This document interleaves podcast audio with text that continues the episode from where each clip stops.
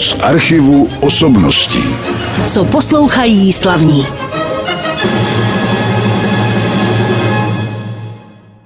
Pokud si vzpomenete na jeden z nedávných pořadů z archivu osobností, kdy byla mým hostem paní doktorka Olga Mojžíšová z Národního muzea v Praze a kdy jsme probírali deníky Bedřicha Smetany, tedy knihu, která v letošním roce vyšla, která mapuje Smetanovo mládí v Plzni a v Praze v letech 1840 až 1843, tak si vzpomenete, že jako doprovodnou hudbu jsme zvolili jednu z nahrávek mého dnešního hosta hosta.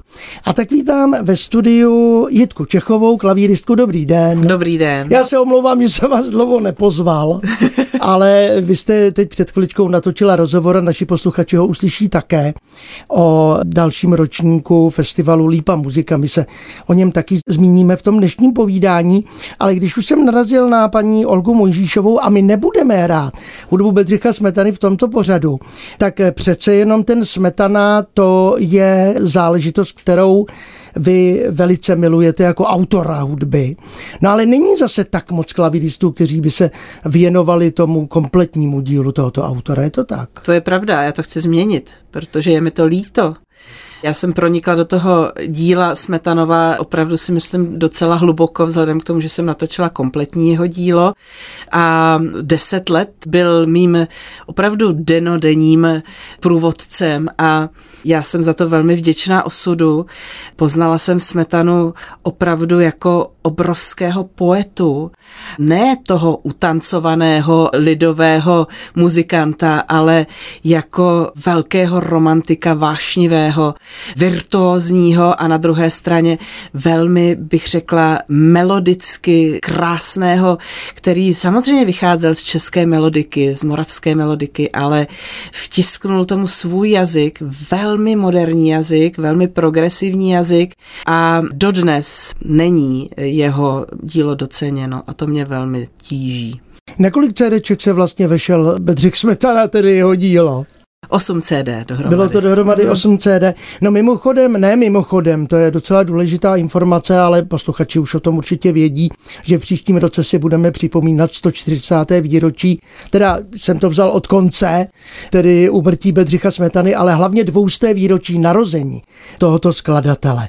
Já neznám ještě, teda si přiznám ten program, protože ono se to postupně ještě asi rodí. Vy už víte o nějakých vystoupeních ve Smetanovském roce právě právě s hudbou tohoto velikána? Určitě ano, budete se divit, ale budu hrát ve Smetanovském roce Smetanu, to mě těší samozřejmě velmi.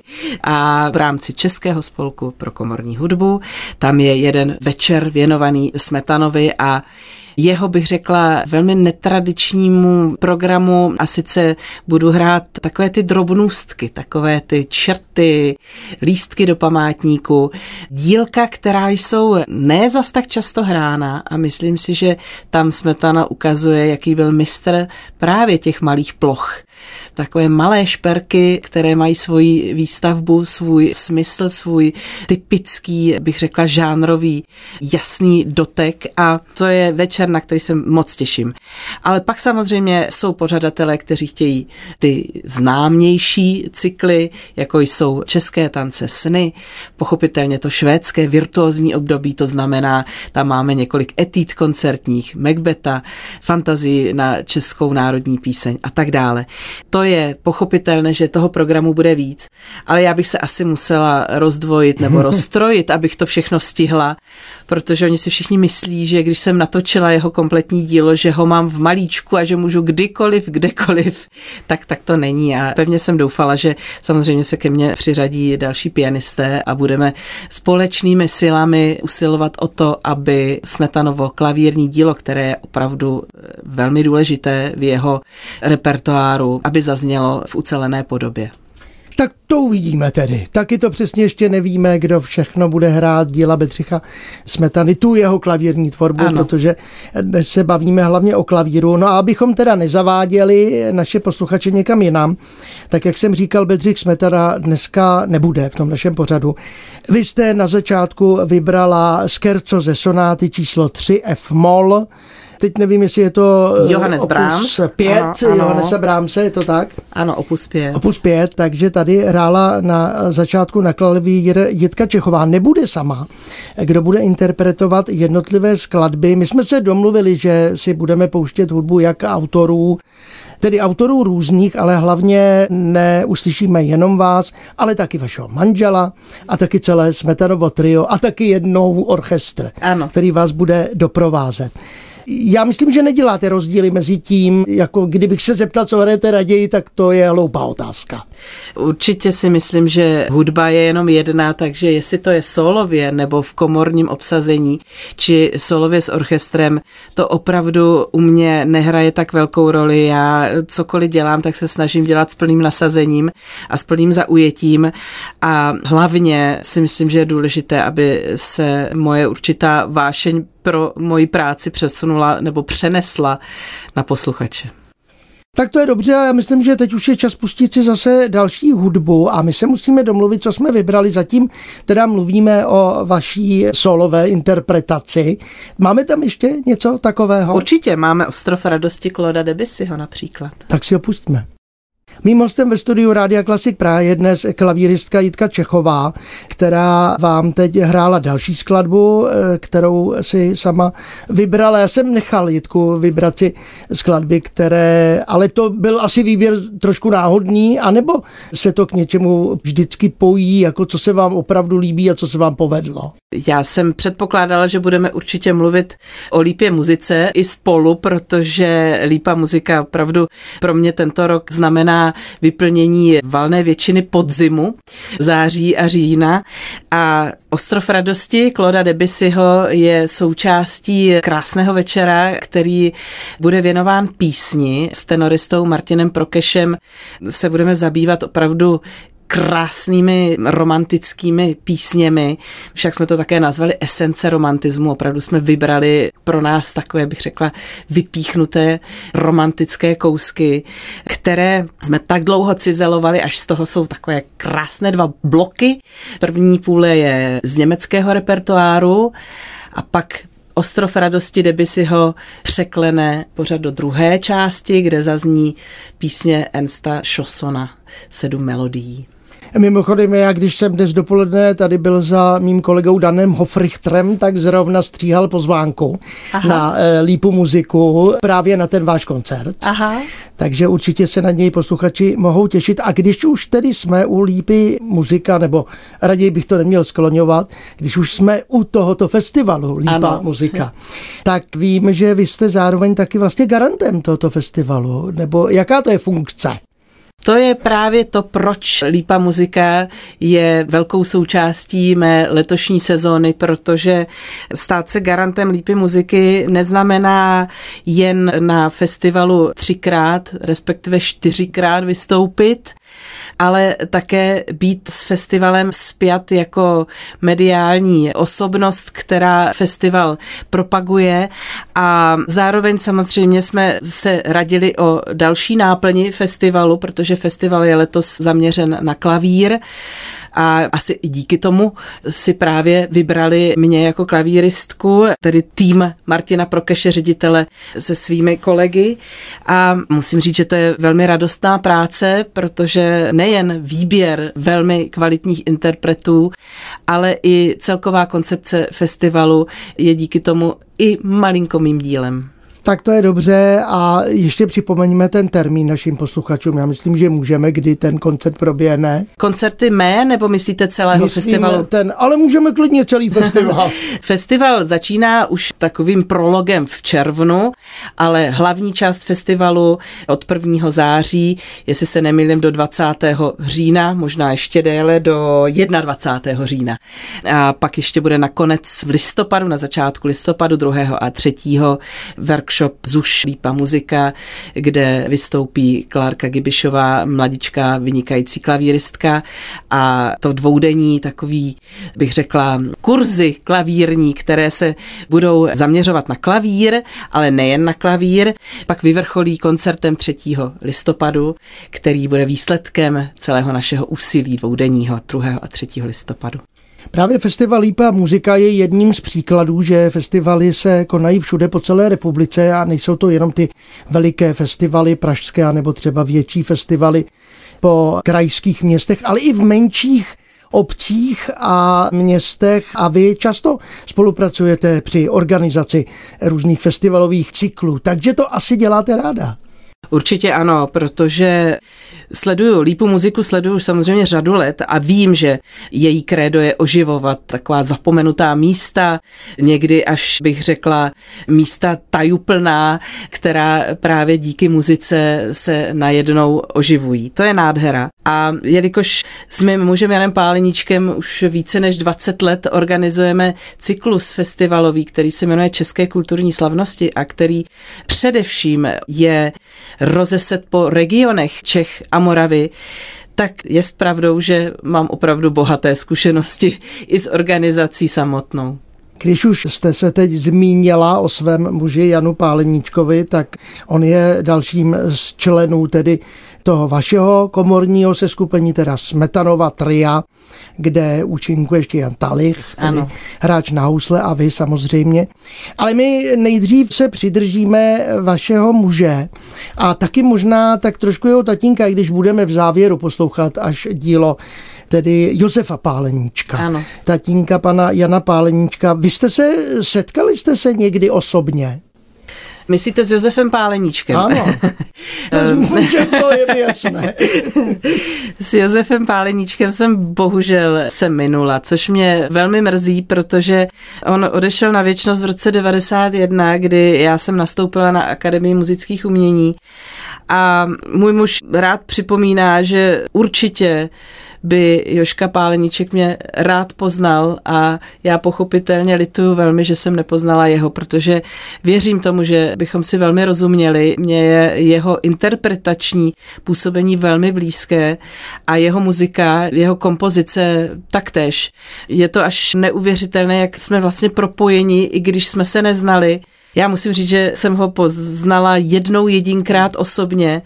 Jako desetiletá holčička jsem mu obracela noty. Ah, no tak přece jenom jste no, se setkali. Setkali, ale to byla spíš náhoda, protože, nebo znouzecnost, tak bych řekla, byla jsem z toho vyklepaná celý koncert, protože jsem cítila tu obrovskou zodpovědnost, ale na druhou stranu jsem byla potěšena, že jsem tohohle mého velkého oblíbence svého dětství mohla poznat osobně na koncertě v Roudnici nad Labem.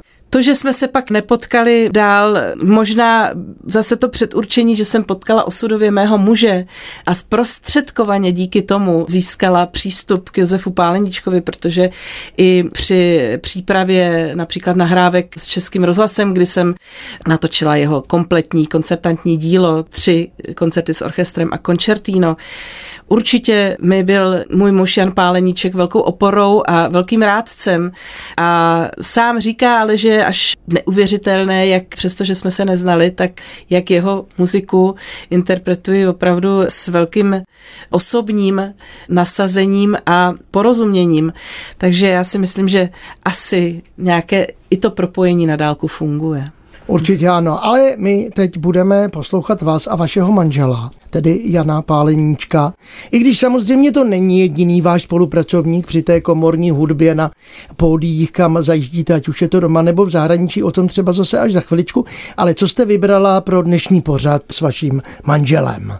My jsme s Janem Páleníčkem violončelistou natočili celou řadu komorních CDček už od prvního CD, které jsme vytvořili, a to bylo Rachmaninovo kompletní komorní dílo, tak jsme se vrhli pak na další komplety a nesmírně nás to vždy těšilo a bavilo, nejen na pódiu, ale i v nahrávacím studiu, protože ten dialog muzikantský je nádherný a když je to ve dvojici, která si tak rozumí jako my dva, tak bych řekla, že to je určitě cítit i z naší interpretace, aspoň v to doufám.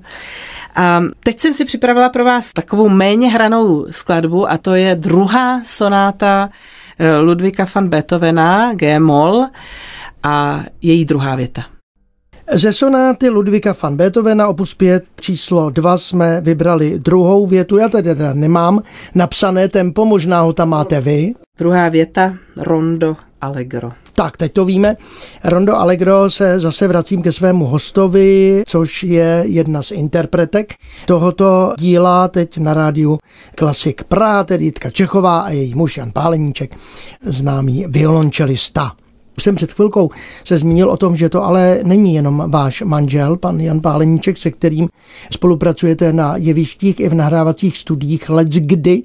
Tak s kým si ještě ráda zahrajete, respektive kdo jsou vaši oblíbení spolupracovníci na jevišti? No tak samozřejmě Smetanovo trio je ano. asi takový nejdůležitější subjekt, kde se prezentujeme jak na českých, tak zahraničních pódiích. Opravdu Smetanovo trio vyjíždí do celého světa a my jsme tomu rádi rádi. Doba pandemie je pryč, takže doufám, že tomu bude i nadále Nedávno jsme se vrátili z velkého turné v Americe, za pár dní jedeme do Itálie a celé léto, přestože jsme se velmi těšili, že budeme trochu odpočívat, tak bude ve znamení festivalových výjezdů do Itálie, ale i po vlastech českých. Vracet se také budeme do Anglie velmi často v příštích sezonách, protože se nám poštěstilo, že v londýnské Wigmore Hall se staneme pro sezonu 24-25 rezidenčním souborem, mm-hmm. takže tam budeme mít tři koncerty v rámci této sezóny. To je taky obrovská věc, protože Wigmore Hall patří bez zesporu k nejkrásnějším komorním sálům světa a my jsme si říkali nedávno, že jsou sály, které člověka opravdu přijmou s otevřenou náručí a člověk tam necítí ani žádnou moc trému a vystresování a Vigmor Hall k ním patří. A patří k ním také naše Rudolfínum, což je fakt, přestože člověk doma není prorokem a většinou se člověk rozklepe víc na domácím pódiu než někde v zahraničí, tak to Rudolfínum je velmi přívětivé v tomto duchu. No samozřejmě, kdybychom měli jmenovat všechno, kde budete účinkovat nebo jste účinkovali. Já už jsem tady, myslím, zmínil Český Krumlov nebo festival Janáček, Luhačovický festival a je to hrozně moc. A mimochodem vy máte krásně vyvedené webové stránky. Opravdu. No já si to myslím, doplňujete je pravidelně. Snažíme se, ale doplňujeme je sami, takže občas, občas taky vím, že to zanedbáváme, ale to jsem ráda, že to říkáte. Ale je to tedy www.jitkacechová.com tak tam, pokud ty stránky pravidelně doplňujete, tak určitě jsou i ty koncerty, které chystáte. Je to tak? No, ono vzhledem k tomu, no, kolik těch koncertů je, tak, ne všechny. tak zdaleka ne všechno tam je, ale já se snažím přes sociální sítě pravidelně své posluchače informovat, kde vystupujeme, tak si myslím, že kdo chce, tak ten se dozví. My jsme se taky hodně bavili o nahrávkách. My je nemůžeme tady jmenovat všechny a nemohli jsme pustit ukázky z řady z nich, z těch CDček, které jste pořídili ať už teda pořídila sama, a nebo v těch jednotlivých seskupeních, jak tady o tom pořád hovoříme. To je tam nakonec taky na těch webových stránkách. Ty nahrávky, na kterých jste se podílela právě vy, nebo jsou vaše nahrávky solové. Co bylo vlastně poslední nahrávkou teď? Úplně poslední se domnívám, že je komorní dílo Josefa Páleníčka, hmm.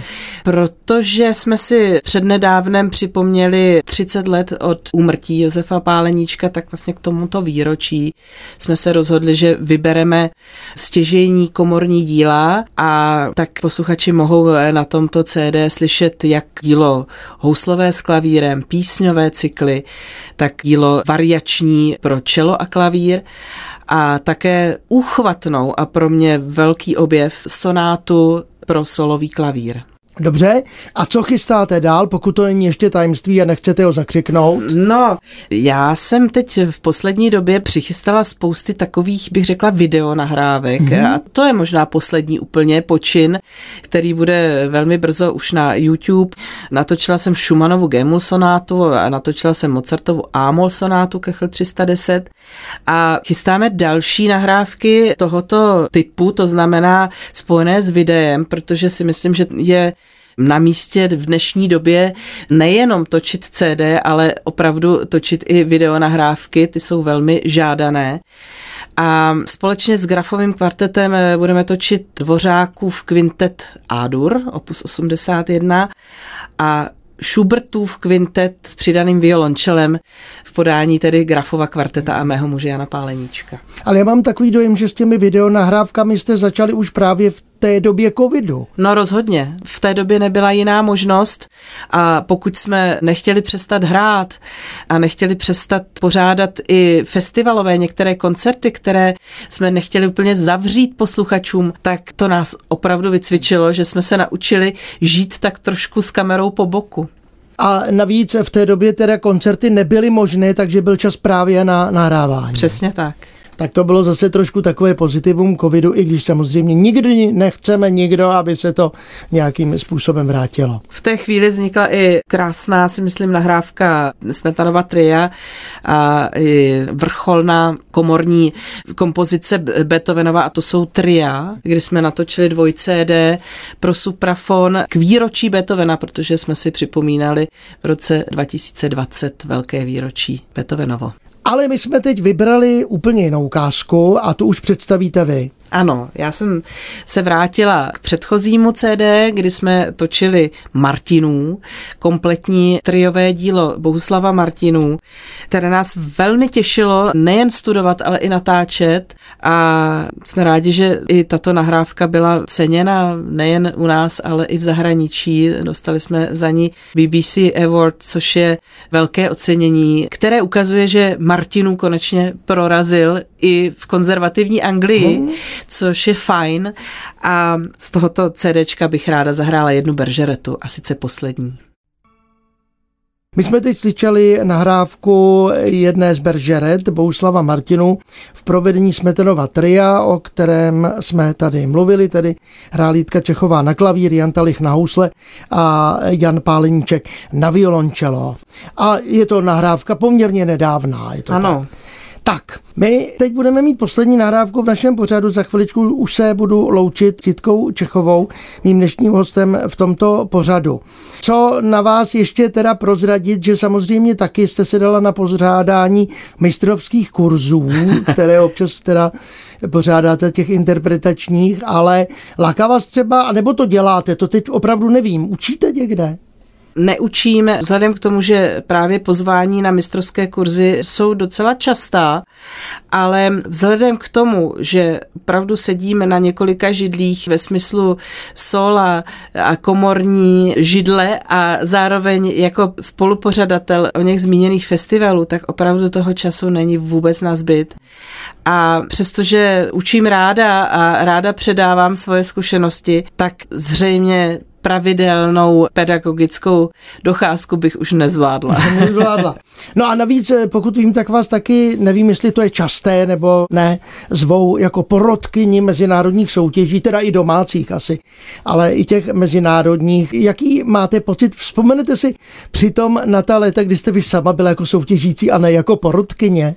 Určitě, určitě si vzpomenu a musím říct, že soutěže en blok nejsou zrovna to, co bych obdivovala, protože se domnívám, že samozřejmě soutěživost je krásná věc, ale na druhou stranu, pokud se sejde v porotě několik porodců, kteří jsou úplně odlišného názoru, tak můžou způsobit to, že tak říkají zlikvidují i třeba velmi talentovaného člověka, který nesedne jedné straně a druhé straně naopak velmi sedne, takže pak se může stát, že zvítězí spíš průměrný hráč, hráč, který může se líbit obou stranám najednou.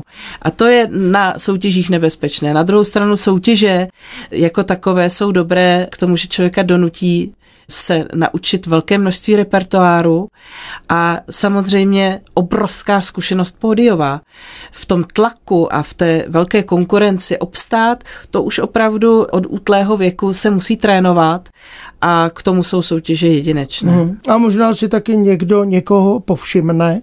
Vy jste mluvila třeba o Kláře Gibišové. Ano, samozřejmě.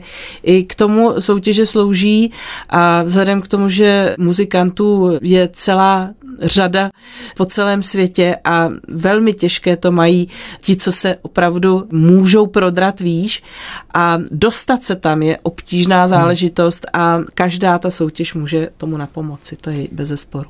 Zbývá vám čas ještě na něco, co byste dělala ráda a nesouvisí to s hudbou? tak já se samozřejmě snažím, vzhledem k tomu, že mám dva dospívající syny, abych se věnovala co nejvíc i rodině, než se mi synové tedy rozutečou definitivně. Takže léto aspoň co síla a možnosti dají, tak trávíme na Lipně, na naší lodi, na naší plachetnici. To jsou krásné zážitky společné. A pokud jenom čas trošku dovolí, tak velmi ráda poznávám nové kraje, takže jsme se rozhodli v poslední době, samozřejmě, že naše profese nás zavádí do různých koutů světa, to je bez zesporu, ale ne vždycky má člověk čas se trošku pokochat místní krajinou či historií. Čili snažíme se, když teď kamkoliv výjíždíme, abychom měli aspoň den, dva navíc a tuto možnost si mohli vychutnat. Tak to vám samozřejmě přeju a vašimi závěrečnými slovy teď bude představení té poslední skladby pana Josefa Páleníčka, o které už jsme tady hovořili, takže poprosím o zopakování pro naše posluchače. Bude to ukázka z koncertantní tvorby Josefa Páleníčka, a sice první věta z třetího klavírního koncertu. A já doplním, že Symfonický orchestr Českého rozhlasu v Praze řídí Ronald Colman. Mým hostem byla Jitka Čechová, která vám zahraje v tomto koncertu. Já vám moc děkuji, že jste přijela z těch jižních Čech sem k nám, kde teď žijete a i když se velmi často v Praze samozřejmě především kvůli koncertům a další práci a přeji hodně zdraví samozřejmě a hodně krásných koncertů a neskromně nám, posluchačům, taky krásné zážitky od vás. Já moc děkuji, děkuji za pozvání a přeji, ať nás hudba provází životem co nejvíce, protože hudba je obrovský dar. Z archivu osobností.